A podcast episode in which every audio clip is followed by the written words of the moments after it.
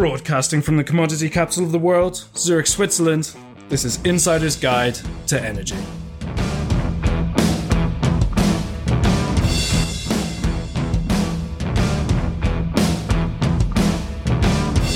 This edition to Insider's Guide to Energy is brought to you by Fidectus. Go to www.fidectus.com for more information.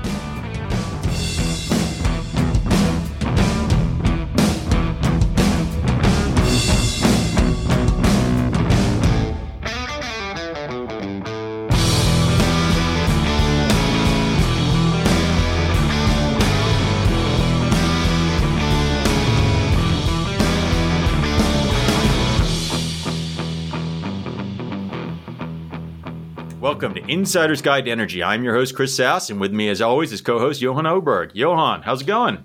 All good, Chris. Another week, another show. Uh, looking forward to this one out of many reasons. Uh, but it's been a good week. Uh, obviously, as everyone else, I've been following the COP26. We mentioned that on our one of our previous shows, but it's ended now when we broadcast, and I think it's uh, quite related to what we do. Yeah, I mean it's it's been fun to watch. There's been a lot of press. Um, in fact, yeah, I came home from the office today and needed a few minutes downtime before we did the recording night, and I, I laid down and picked up my phone and started surfing the news, and it was almost depressing. It was just one energy story after another. Uh, I was looking at BBC News. I went to some U.S. news sites, and I was like, "Man, this is a bit depressing." Reading all this, uh, this, this, this kind of environmental news. It, it, it, wasn't particularly rosy and pretty much headlines. So, uh, you know, hopefully we, we get together with our guests and things and, and, we find a direction that, you know, my kids aren't reading news as depressing as I'm reading, you know, when I come home from work these days. No, but it's funny as well, you know, for, from, you know, I, from a marketing point of view and a communication point of view, it's, it's quite funny to see that the kind of the shift from, from communication from individuals and corporates in a, in a, just a matter of months. Now suddenly everyone, the most important thing is sustainability, etc. I, I hope they're sincere. I really do. Uh, I hope they will keep it, but I'm just afraid that a new trend will come around the next month and then they will have another topic. But we'll see. We'll see. Yeah, I mean, I think it's about economy, right? So with with so much going on with COVID and the craziness in the world, there have been some setbacks. Even when the meeting was got moved, and and, and so for me, the, the risk is the economy. You know, there, there, there's risk in the economy all the way around us, and you know, some some people are going to worry more about the economy than maybe some of the suggested measures, I think, and that will probably slow things slower than people like. Um, but on the bright side, for this week's show, we get to talk to someone that works at a think tank. He spends his time thinking about hydrogen and, and energy, and he was really nice. He's got a, a paper coming out on the 18th, and we're, we're kind of talking to him about the subjects they're going to release in his paper coming out and it comes just on the the tail end of we just did a show a couple weeks ago where we interviewed a hydrogen company. So we're, we're starting you and I to get our toe in the hydrogen, you know, dipping our toe in the hydrogen water for lack of a better expression, and and, and see what's going on. So I'm really looking forward to it. I, have come up with some questions. Uh, I, and the pre-call with Luca today, I was talking to Luca, and I said, you know, the, the one thing that I'm picking up around hydrogen is the economics don't always work. And having been in engineering my whole career, is occasionally you get a problem that seems like it's it's a solution looking for a problem and and and, I want to make sure hydrogen's not that. I'm going to challenge our guest on that because the economics are a bit challenging especially without subsidies and without government support. And so is this going to be, you know, the equivalent of blockchain was in energy where everyone says it's going to solve every problem? Is, is hydrogen one of those ones that's, you know, yeah, it doesn't do this. Okay, so we can't really heat homes, so we can't do this, but it, it, does this one really well. And then, you know, if we only had some regulation, it, the economics work. And, and, and, so that's kind of some of the stuff that I'm interested in because, you know, I, I, I love it from the science point of view. I just kind of wonder about the business end of it. No, I agree. I think that there's you, you're spot on, on on a number of things. What what intrigued me a little bit as well. I read its article in the Forbes magazine a few weeks ago in terms of the transition of industries and are we talking about the actual production of energy and, and, and the, the, digital technologies that are entering the market? But one of the things they highlighted in this one is that there's a lack of younger people coming into this industry as well. Uh, they were highlighting a few industries where there is actually a, a knowledge gap in the next 10 years. And energy was one of them. And if I'm not mistaken, I, I hope I'm not here. uh, our guest is also not just representing some of the new technologies uh, around, but also representing a new generation, which I think will be quite interesting to to kind of drill down to a little bit as well to see, you know, why why do you get into this and, and what motivates people around this. But you know, we've been we've been talking long enough about our expectations and what we think. Uh, I think it's uh, time to introduce the guest, and I'll do my best with trying to pronounce the name. Uh, and uh, welcome to the show, uh, Gniewomir Flis. Hey, it's great to be here. Now, I actually think uh, I'm getting closer to 30 than not. So I'm not sure. I'm not sure if I'm a great uh, voice for the new generation, but but I'll do my best. Yeah, but you, um, if we look at the average of the energy industry, then uh, yeah, by far, I, I, I, see as young. But that's that's that's that's only a number. Uh, it's also, I think, what's uh, what's behind. So I, am really looking forward to this. But for our audience, uh, before we move forward, uh, who are you, and who is uh, Agora? Right. So I am a project manager for the hydrogen stream at Agora Energiewende. And we are a think tank headquartered in Germany, but with a global presence. And our mission is to suggest policies that are evidence based that will allow us to reach net, uh, that will allow us to reach climate neutrality by 2050 whilst retaining growth in the economy. So who are who are you um, a think tank. I, I, like it. We've had a, a, similar similar parts of it as well. You know, trying it from lobbyists to to research papers, etc. Um, this is a big area. There's a lot of stakeholders involved. Who who are you the think tank for? Who are you working for? Who's your customers? Uh, well, we don't really have customers per se. All our research is publicly available. Uh, we are just willing to engage with anybody, or well, actually, not willing to engage. We are willing to engage with anybody, really, and our and our our research is directed at everybody, but um, or, or at least designed to be picked up by anybody. But it is directed at policymakers, and we are very much targeting the German, uh, the German policymakers as well as the European policymakers. But, but not just limited to that. Agora has branches in uh, Beijing. Uh, recently, we will be opening a branch in a small branch. This is actually just a, a pilot project in Russia, but and we have an office in Bangkok. So we are yes, our work is uh, global in reach, and we are very much targeting. I guess the customer is the policymaker as a commercial person, there's always a customer behind it somewhere, right. which is which is quite interesting. Uh, we talked a little bit about the introduction here uh, on energy sources, and then specifically on hydrogen. Um, we had a guest on a few weeks ago uh, talking about green hydrogen. Um, in in your words, when when we kind of drill down a little bit in the world of hydrogen how would you kind of define it, uh, and what, what what does it kind of stand for in, in, in your view? Right. Uh, are we? So we're talking specifically about green hydrogen or hydrogen in general. You decide. right. Well, so so I would say that in general, hydrogen is a crucial tool for reaching climate neutrality, but it is secondary to directed electrification. And the most important type of hydrogen by far is green hydrogen or renewable hydrogen, uh, because this is the only hydrogen that is truly sustainable in the long run. So, so yeah, I, I like the green hydrogen conversation. In fact, um, yeah, I, I think if you're going to produce it, it's there. I do know from some of the research that you're doing that you did talk about supporting those some of the more gray. Like I, I think there was some some reference from stuff I've seen you release or, or about to release that talks about Russian uh, still using um, fossil fuels to generate hydrogen, things like that. But it didn't seem that in your long term strategy that you were totally opposed to it in the short run. It seemed like it was more of a a band aid to get us to all green. Was that a misunderstanding of what you were trying to communicate? Because I, I, I could have swore there was kind of a blue hydrogen era in there from your perspective that was okay.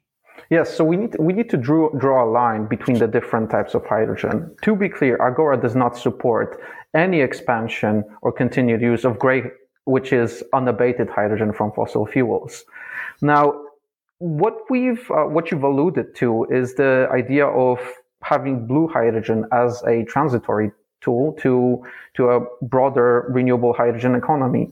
And it's true. This this is quite a controversial topic, and we've seen we've seen research recently come out uh, from America by uh, Robert Howarth and Mark Jacobson, which showed that under certain circumstances, um, notably when there is lots of uncontrolled methane leakage and low carbon capture rates, blue hydrogen can actually be worse than natural gas.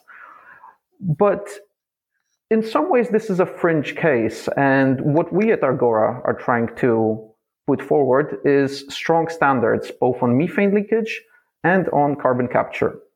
And when you are compliant with, or if a project is compliant with these, uh, re- these strict requirements that we've proposed, then realistically, realistically, over the next decade or so, the entire footprint, life cycle footprint of that plant is not much worse than hydrogen made from renewable electricity, backed by, uh, sorry, than hydrogen made by electricity, but with some backing from the from the grid.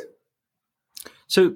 So let me step back a little bit because I, I, just kind of dove in based on where you were going and you know with the green and and, and, and doing that. So so your your premise that from in kind of preparing for the show is you're focused a lot on what we can do in the EU for for hydrogen. I think is where where you're focused in, in the near term, and, and you're going to be releasing a paper and talking about here in the next weeks to come. Um, and and so go back to my opening statement, you know, where I kind of said, is this a solution looking for a problem? So you know, when, when we had our guest on a few weeks ago, we, we had a company that had hydrogen trucks and it was a pretty sexy story. And they had a hydrogen plant. It was green atoms, you know, electrons going all the way through the truck and it was doing all kinds of great things. Right. Um, but it was a corner case because we happened to be in Switzerland at the time and Switzerland has a, a tax on diesel and makes the economics work. And, and I recall my guest or our guest, sorry, saying on the show that, you know, should we want to roll this over just over the border, just, you know, just a few kilometers away, um, you would need subsidies or something to make this work. And, and, so I think from your perspective as well, and, and, you talked about who your customer is and making policy and things like that. There, there's there's an angle to that. So where do the economics start working? Because you know you, you talk about where you know having hydrogen should be, and if you don't want to get the methane leak and you want to have all this and that, you just produce it right in your backyard. You don't have long pipelines and things like that, and that works really well. Unless perhaps maybe you live in Germany or somewhere like that where it may be less well. So maybe I'll let you talk from there and just kind of express where I'm trying to go here. Well, Chris, you've touched upon uh, a number of different topics, and I'll try to I'll try to address uh, I try to, I'll try to address them all as succinctly as possible. But I reckon the um, so, so just to pick you up on this cost issue, and it's true, renewable hydrogen is not comp- cost competitive today with the alternatives in the vast majority of the world. Now, in Switzerland, this is actually Switzerland can be considered as as the some of the best environment to make and it, it is rather a unique environment to make the economics of green hydrogen work because it has great uh, it has nuclear power but it has maybe even more importantly hydro which provides high capacity factors to electrolyzers and as you mentioned, for trucks, it has these special incentive or incentive taxes that tip the scale in favor of green hydrogen. Now, these factors are not present in most of the world, and well, a lot of countries will struggle to find such a great hydro supply that Switzerland has.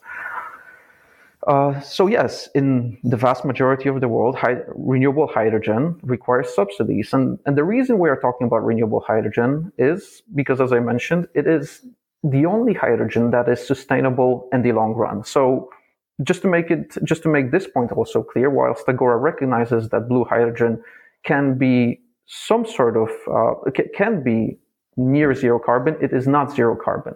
So we don't see a large role for it by 2050. It is at best a transitory tool, but it can be helpful when you consider the amounts of renewables that renewable energy that would need to be produced in order to make sufficient green hydrogen for all the uses where green hydrogen is a good idea or even indispensable.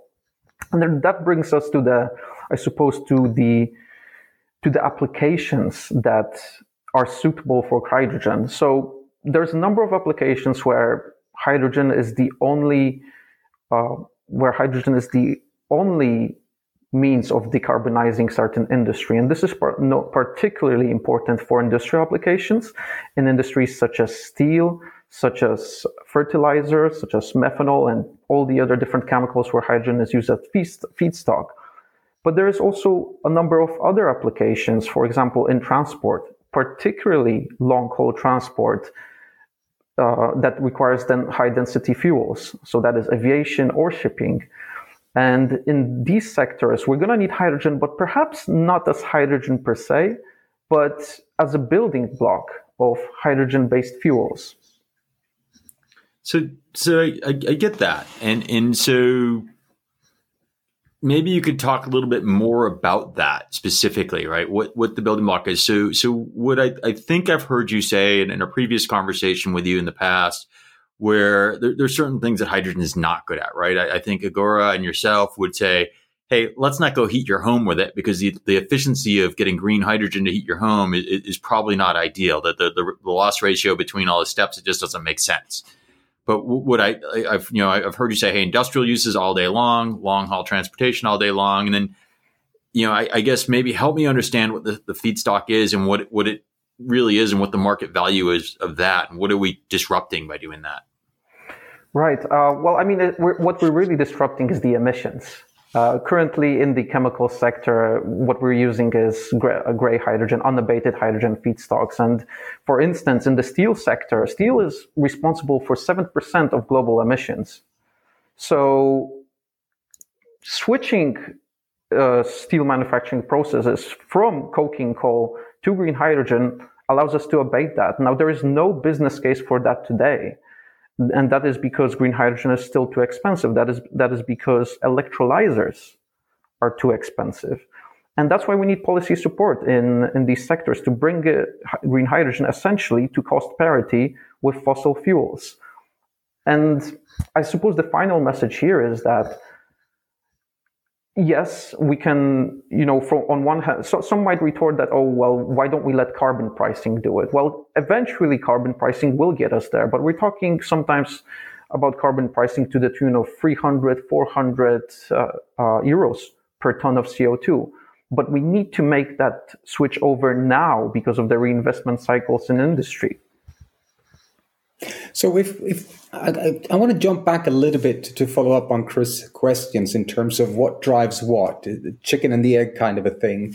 And if we look at if we look at the Swiss example, you know, it's it's too small of a market to actually make something out of it, especially if you, if you look at the transport industry. But uh, if hydrogen is or green hydrogen in the long run, and I have two questions around this, is kind of a, a way forward on heavy traffic or on, on airlines or, or, or boats or anything else. But who drives this development? Because for me, it is.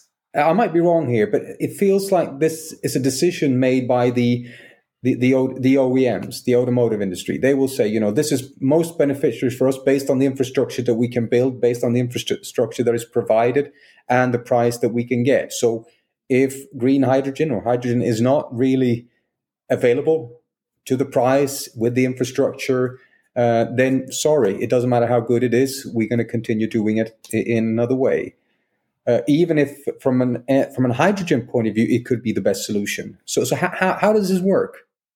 So, are you asking automotives from the steel production point of view, Johan? No, I'm, I'm just thinking from, from an industry point of view. If we're supporting an industry, let's say the okay. automotive industry, then how do we how do we ensure that hydrogen uh, is not driven just because hydrogen is a good solution? Because the decision might be taken elsewhere. For example, at the OEMs.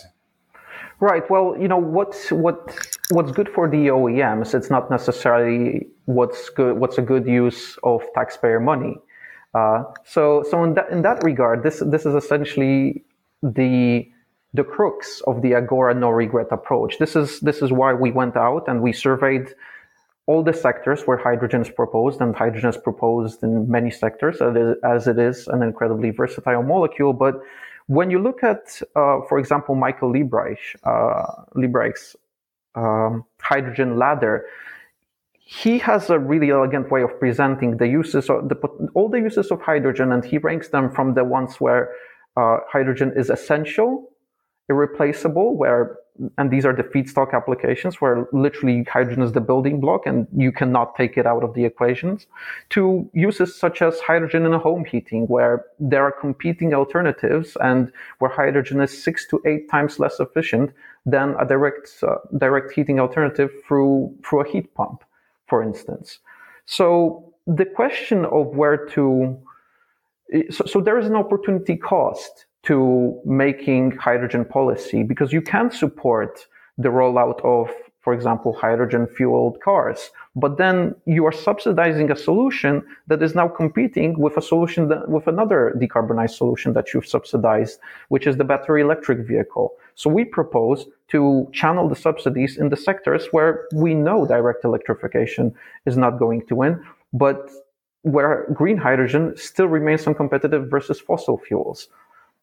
Okay, that's an interesting re- response because that makes a little bit more sense. Where where we can, if I understand it correctly, then pinpoint the specific areas where where there's no alternatives, and this will be the only feasible one to replace the fossil fuel. Because otherwise, you know, we have had this discussion. I think we had it on the show before.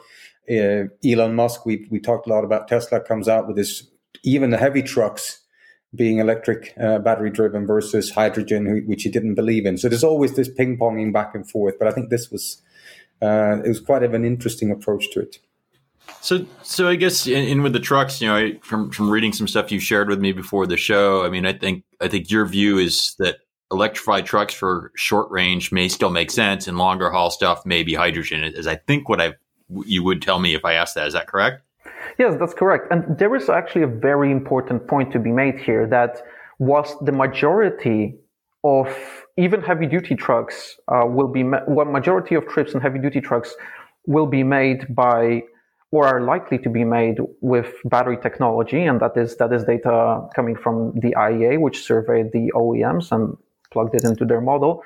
So whilst the majority of the strips might be made by battery electric truck, heavy truck, uh, you have to realize that 80%, yeah, 80%, and this is in the context of 80% of trips being shorter than 400 kilometers. The the other side of those trips, so the really long haul trips, which which are over 500 kilometers, will likely be made by hydrogen trucks. And this is, this is a good niche for hydrogen trucks because these long trips require a lot of energy. So that means we, we, practically this means that we might not have as many hydrogen fuel trucks as their battery trucks, but they will be essentially using the same amount of energy because they're just driving for longer distances. So there so, will be, yeah. So are you looking at the problem holistically? Because I mean, you're already starting with the concept that it has to be a truck for long haul. Is, is, that the most efficient way to go over 500 kilometers to deliver something? I mean, you know, if we have a blank slate, right, and we're trying to save the world or whatever you think you're going to do here with your energy policy, is the truck the solution?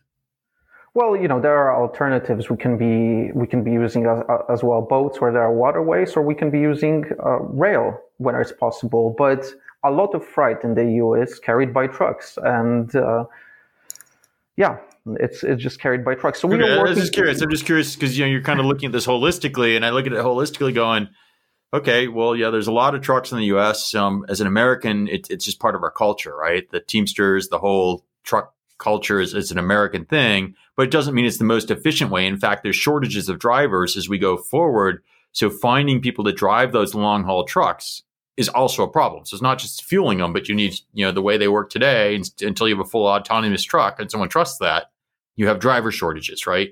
So I, I was just curious on that, but I don't want to belabor the point. I, I, I get that that what I'm hearing you say is there's room in the world, and the plan probably has for both. The electrification is probably going to take place for anything 400 kilometers or less, more or less, and then for the long haul, where the efficiency and the energy gain is hydrogen has a good use case in the business case seems to make sense with a little bit of regulation in there to make that make sense is what I, I think you're, you're telling me.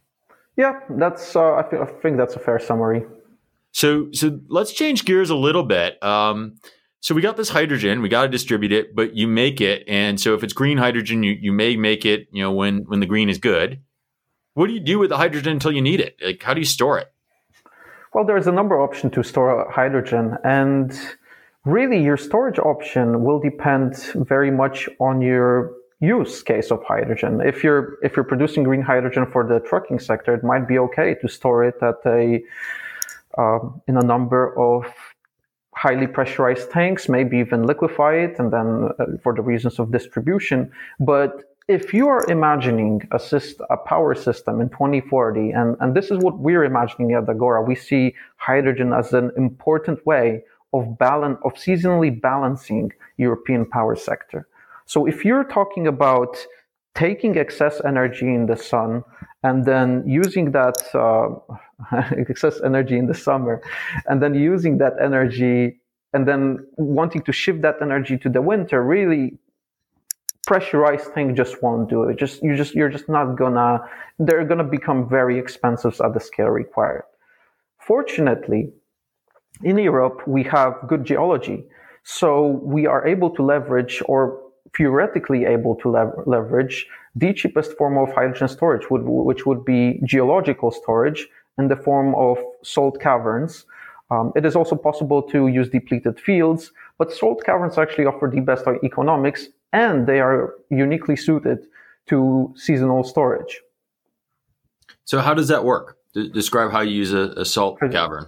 Oh well, so um, so a salt cavern is yeah a geological formation. It's quite inert. You pump some push, you, know, you pump some cushion gas. Well, the cushion gas has to be the same as you, as the gas you're using in order to retain its uh, purity. Yeah, so you pump some cushion gas, probably one third of the volume, and then you pump in the hydrogen that you want to use. So you, you, you generate your hydrogen with electrolyzers, you, you, you pump it, you pump it into the salt cavern, compress it, and then you store it in the geological formation until you need it. So how much do you lose on the storage? How much on the, well, the storage is quite efficient. Uh, if you have a good salt cavern, you shouldn't be able to lose much. The, I suppose you do lose that, that third of the volume in the cushion gas, but ultimately um, if you imagine a salt cavern operating for 10, 20 years, cycling, uh, cy- cycling couple of tens uh, of times per year, it, uh, the volume of the cushion gas is really minuscule compared to the volume of hydrogen that you pump in. And we're talking, the, just to give you a sense of scale, we're talking about, uh, you know, gigawatt hours, like tens of gigawatt hours and per salt cavern. So who's doing this today? Is is you said theoretically? So when you say the word theoretically, that sounds like a not being done today thing. Well, I, so actually, there is a salt caverns have been used for hydrogen storage. I believe they are used in the U.S. Uh, there is one salt cavern. I I'm not. I don't recall if there is one in Europe, but it wasn't. It wouldn't surprise me if there was.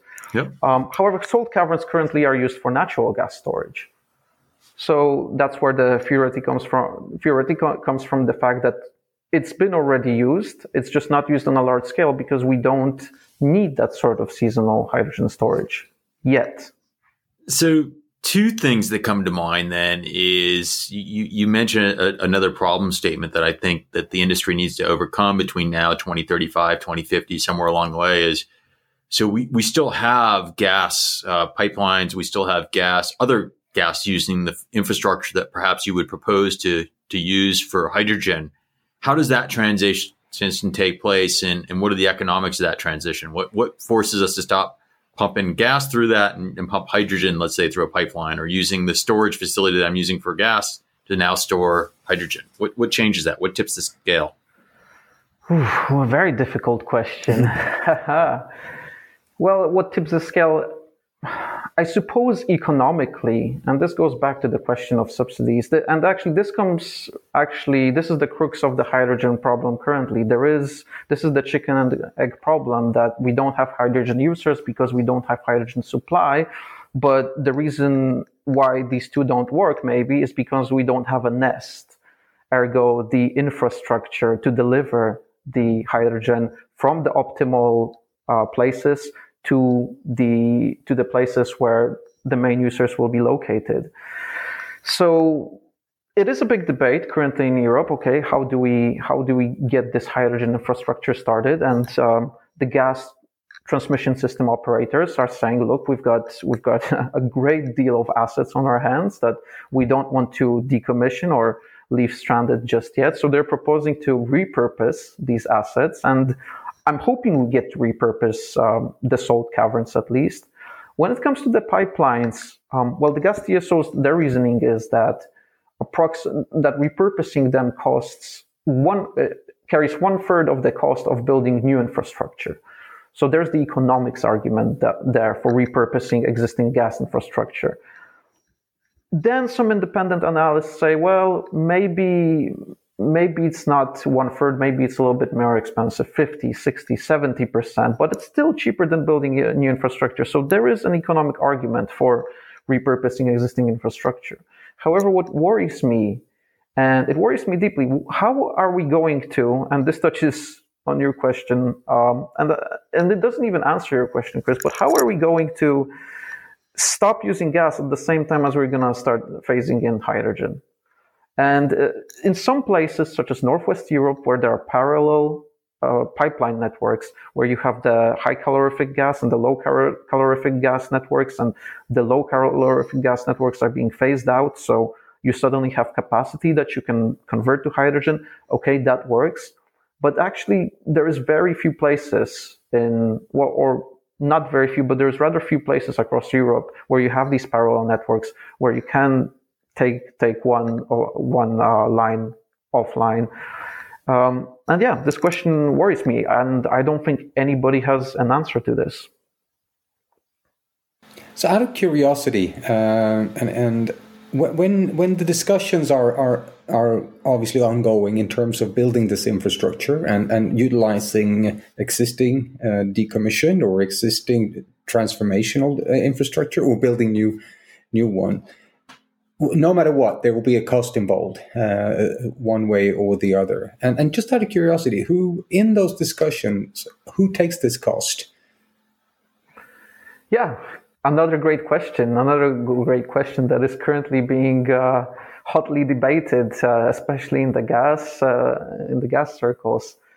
Um, I, sup- I, suppose from the gas uh, perspective, from the gas operator perspective, they would love it to. Um, they would love the state to to just come in and shower them with subsidies somehow.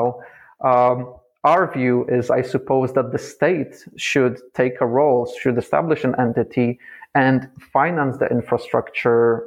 Um, yeah, the state should take a leading role in financing and actually planning and building this infrastructure, because there is an incentive for TSOs to, of course, overbuild the infrastructure as much.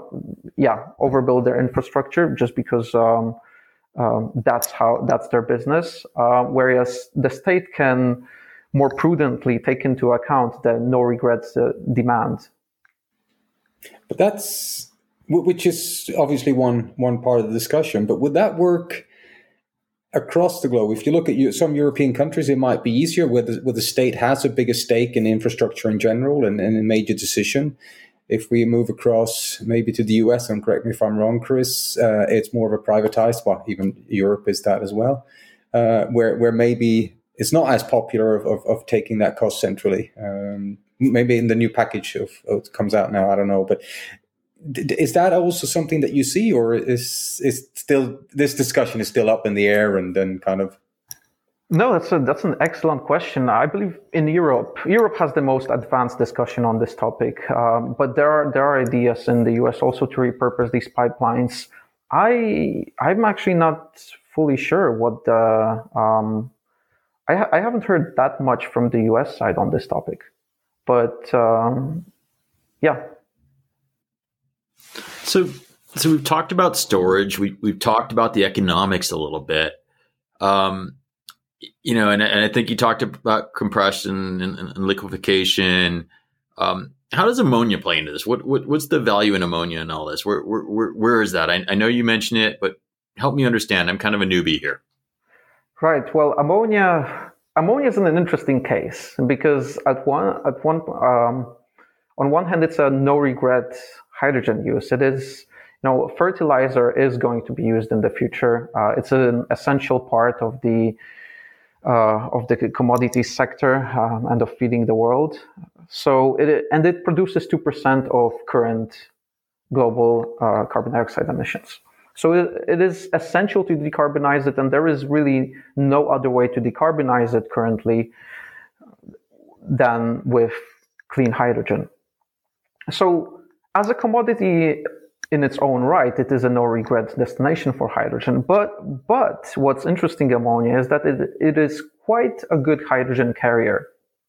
It is, and be, because it is used as fertilizer, because the technology is perfected, we have all the we have the know-how and we have the the expertise, and actually many exporting and and this this is actually more important importing facilities across the world, which has led the producers of ammonia to propose that we use ammonia as a hydrogen carrier because you can embed hydrogen in ammonia and then at the destination using a little bit of heat, or rather, actually, should I say, a substantial amount of heat. uh, you can liberate the hydrogen from the ammonia molecule, and boom, that, there you have it, your, your hydrogen. And the advantage of using ammonia is that it can be stored at minus 33 degrees Celsius compared to liquid hydrogen, which become compared to hydrogen, which, which becomes liquid at minus 250 degrees Celsius. So ammonia is quite a, a bit easier to store, significantly easier to store.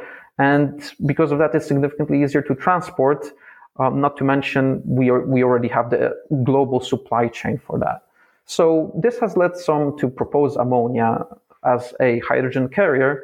The challenge of that is that the entire process of taking hydrogen, or sorry, taking renewable energy, and then converting it to hydrogen, and then going through the Haber-Bosch process, and then shipping that ammonia somewhere for it to be cracked back to hydrogen, it's a lot of steps, and each one of these steps carries a lot, uh, a significant energy penalty, which is which is why we don't see ammonia as a long term, or at least uh, ammonia sh- hydrogen shipping through ammonia as an efficient route of hydrogen supply, which is we only see it as an interim solution when pipelines are still still not available.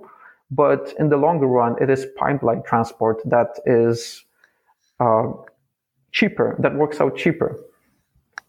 So, assuming you can get the pipeline, right? Assuming that yeah assuming you can get the pipeline, but there is an important imperative to get the pipeline because if you are a say if you're a steel mill and you know you're you're competing on a global level let's assume in 2040 that uh, you're that the carbon border adjustment mechanism is in place and you're competing with others you want to get your hydrogen as cheap as possible or not even steel. Maybe steel is a bad example because the cost of hydrogen doesn't affected it uh, affects it significantly but the cost of final product is, uh, is not affected that significantly. But for other chemicals this is very important the cost of hydrogen is very important. Notably actually ammonia but uh, but but yeah you want to get you want to be able um, for a successful industrial policy in your country you want to be a, and to pr- protect against carbon leakage you want to be able to have the cheapest feedstocks available and this means accessing the cheapest possible hydrogen. And this is best done through pipelines. So there is an imperative for the state or for nations that care about their industries to, to do exactly that, to make those pipelines happen. So to go back to Johan's question in the beginning, so looking kind of at you, your professional career, you, are clearly passionate about hydrogen. Your last few jobs have been about hydrogen. You're, you're, you're making bets on, on your, you're talking about 2040, 2050, uh, of where hydrogen's going. So, so talk a little bit about, about your experience in, in the business. So, you know, you, you've gone out, you're, you're, you're clearly, um, you joined a think tank, but I, I think you were doing education on hydrogen in the past and things like that. Maybe tell us a little bit about your journey. I mean, I, I get that you're, you're, you're not 18 and just diving into the industry, but I, but I also get that that your your journey might be a little bit of interest to, to the audience as well as how you got here and how you got to be an expert in hydrogen. Right. Where do I start? How far back do I go? Um, well, uh, my background is as, as a chemist. I studied medicinal chemistry at University College London, and then I decided I, I didn't. I wasn't really too keen on pharmacology, and that's where I picked up environmental. Um, you know, I, I, sort of became interested in atmospheric chemistry. I thought the environmental topic is quite interesting. That led me to do a, that led me to realize that, well, we are facing a climate problem and we are facing, and, and part of the problem, but sorry, the solution to that, of course, is deploying new technologies, fossil free technologies. But the problem is that these technologies are not seeing enough finance. So that led me to pick a master's in climate change and finance at uh, Imperial College London. And through that, I got a, I was lucky enough to get a summer analyst placement at Investec, which is an investment bank. I had a three month, uh, I did a three month research project. And this, uh, this is where it all started, really. I did a three month research project comparing, looking at the battle lines between hydrogen and competing technologies across the different sectors. So transportation, uh, heating and power. And that led me, that, that's my, that was sort of my first encounter with hydrogen. And that's when I realized that hydrogen is being hyped up as the solution to decarbonizing transport, but battery, it's already being taken over by batteries. And this was in 2017 uh, when I was looking at it, and and the, and the chasm just got wider since then. But it did look to it did look to me as it as it might be important in in heating because of the difference in the heating profile uh, in sorry in, um, in in sort of energy consumption in winter versus summer and the and the electricity profile pretty much stays relatively flat throughout the year but the heating profile ramps up the power demand from heating ramps up five times in the winter.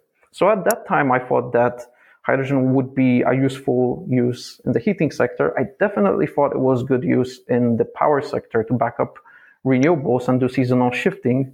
Um, and then I spent two years working after, after this. I spent two years working with Michael Liebreich, and uh, and yeah, I spent two years working for Michael Liebreich, where we delved deeper into this uh, story of hydrogen. Eventually, I just started, I realized that there is not enough public info that, that there are closed door discussions at, at uh, closed door discussions for stakeholders.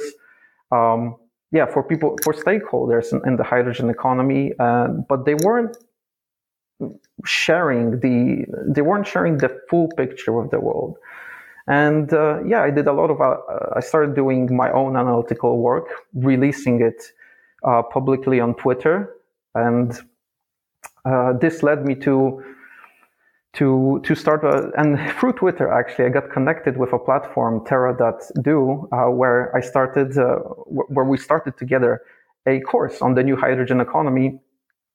Um, yeah, I guess, I guess from then on I got uh, yeah, my, sort of my profile grew, and I was I was able to, to, I was I was able to connect with this think tank in Berlin where I was already residing, and and you know the rest, as they say, is history. Uh, however, one one last note: I talked about hydrogen, how I thought hydrogen was a good use in heating.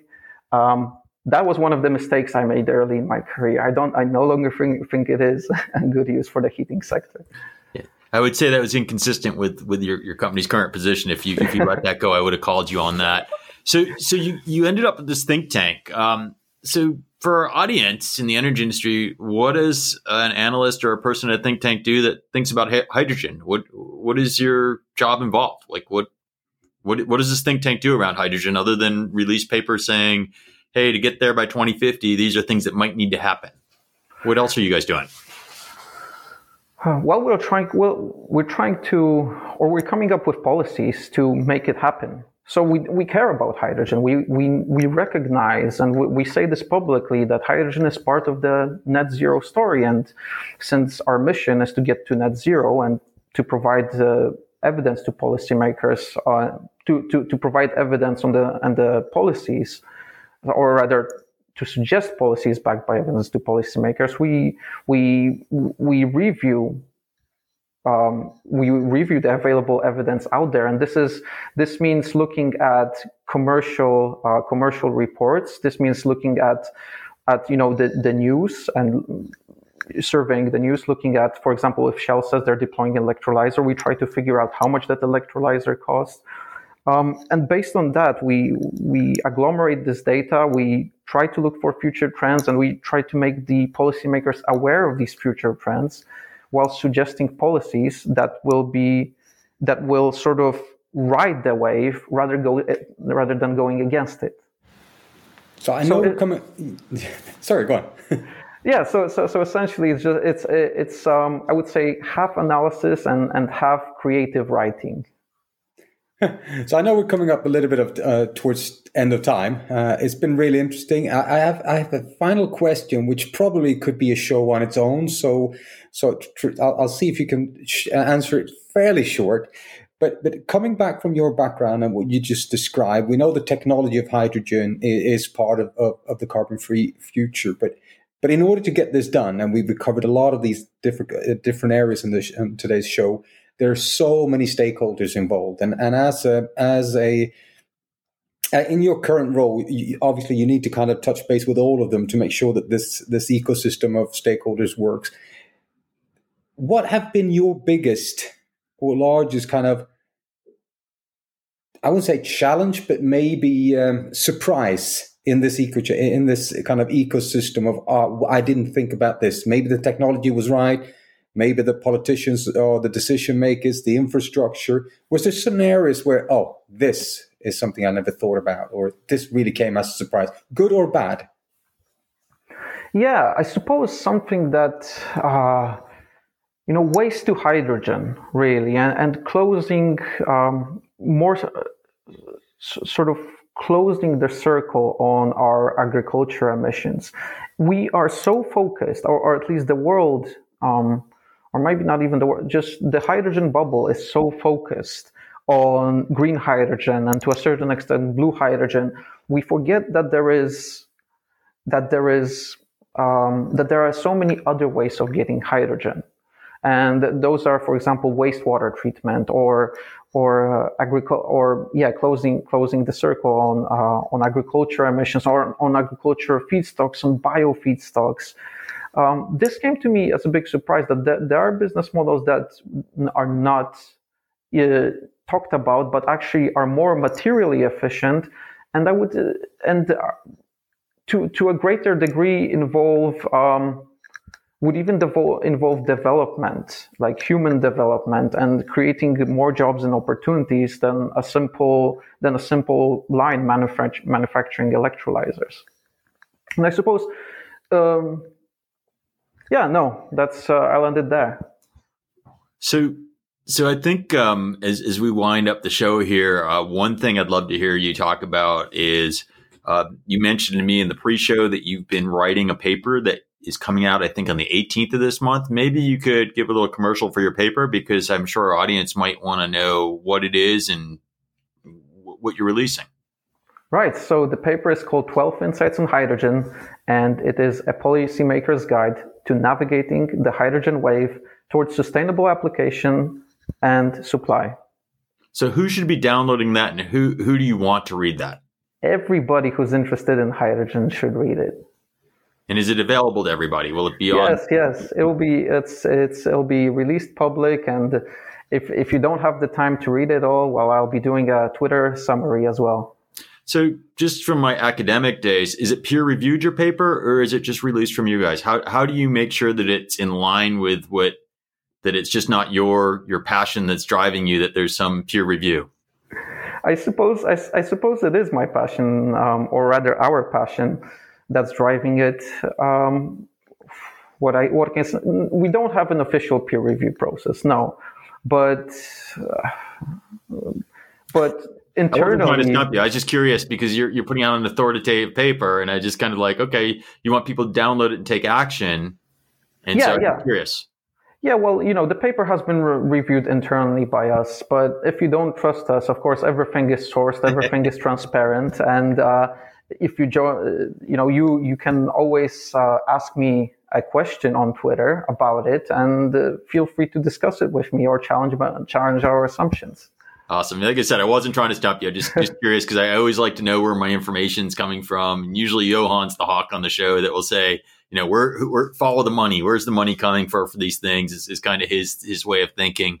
Um, I, have really enjoyed the show. I, I, think, you know, I, am at risk of saying that every show, but the, the journey through this conversation, I think we covered a whole lot of ground uh, in a very short period of time, very efficiently. You you gave us concise answers, and and you know, I, I think the more I do this, the more complex the problem gets. You know, the, the, the more time you spend looking at, let's say, hydrogen and specifics, and the more guests we talk to that do hydrogen, the, the nuance and, and the devil in the detail to make these things happen uh, really becomes apparent and, and, why we need the dialogue so people can understand the hurdles. Um, I want to thank you so much for being a guest. Uh, it, has been a pleasure to to meet you on the show and, and share your, your thoughts with our audience. Uh, any final thoughts you want to share with the audience before we sign off? Yeah, no, I just wanted to say thanks for having me on the show. And yeah, read the 12 Insights. It's uh, I've been working on this since February. It's uh, I'm really proud of it, and uh, I hope you really enjoy it. And that's it. Thanks a lot. Well, thank you again. And for our audience out there, you spent another hour listening to Insider's Guide to Energy. We hope you've enjoyed the show as much as we have. If you do enjoy the show, please share the show. If you're, you're on Twitter and you're talking to our guests, please mention us, get us out there. And don't forget to subscribe wherever you get your podcasts and follow us on LinkedIn. The LinkedIn uh, numbers are going up and up each week. And the more you follow, the better the guests we get and we keep the show going. So we look forward to talking to you again next week.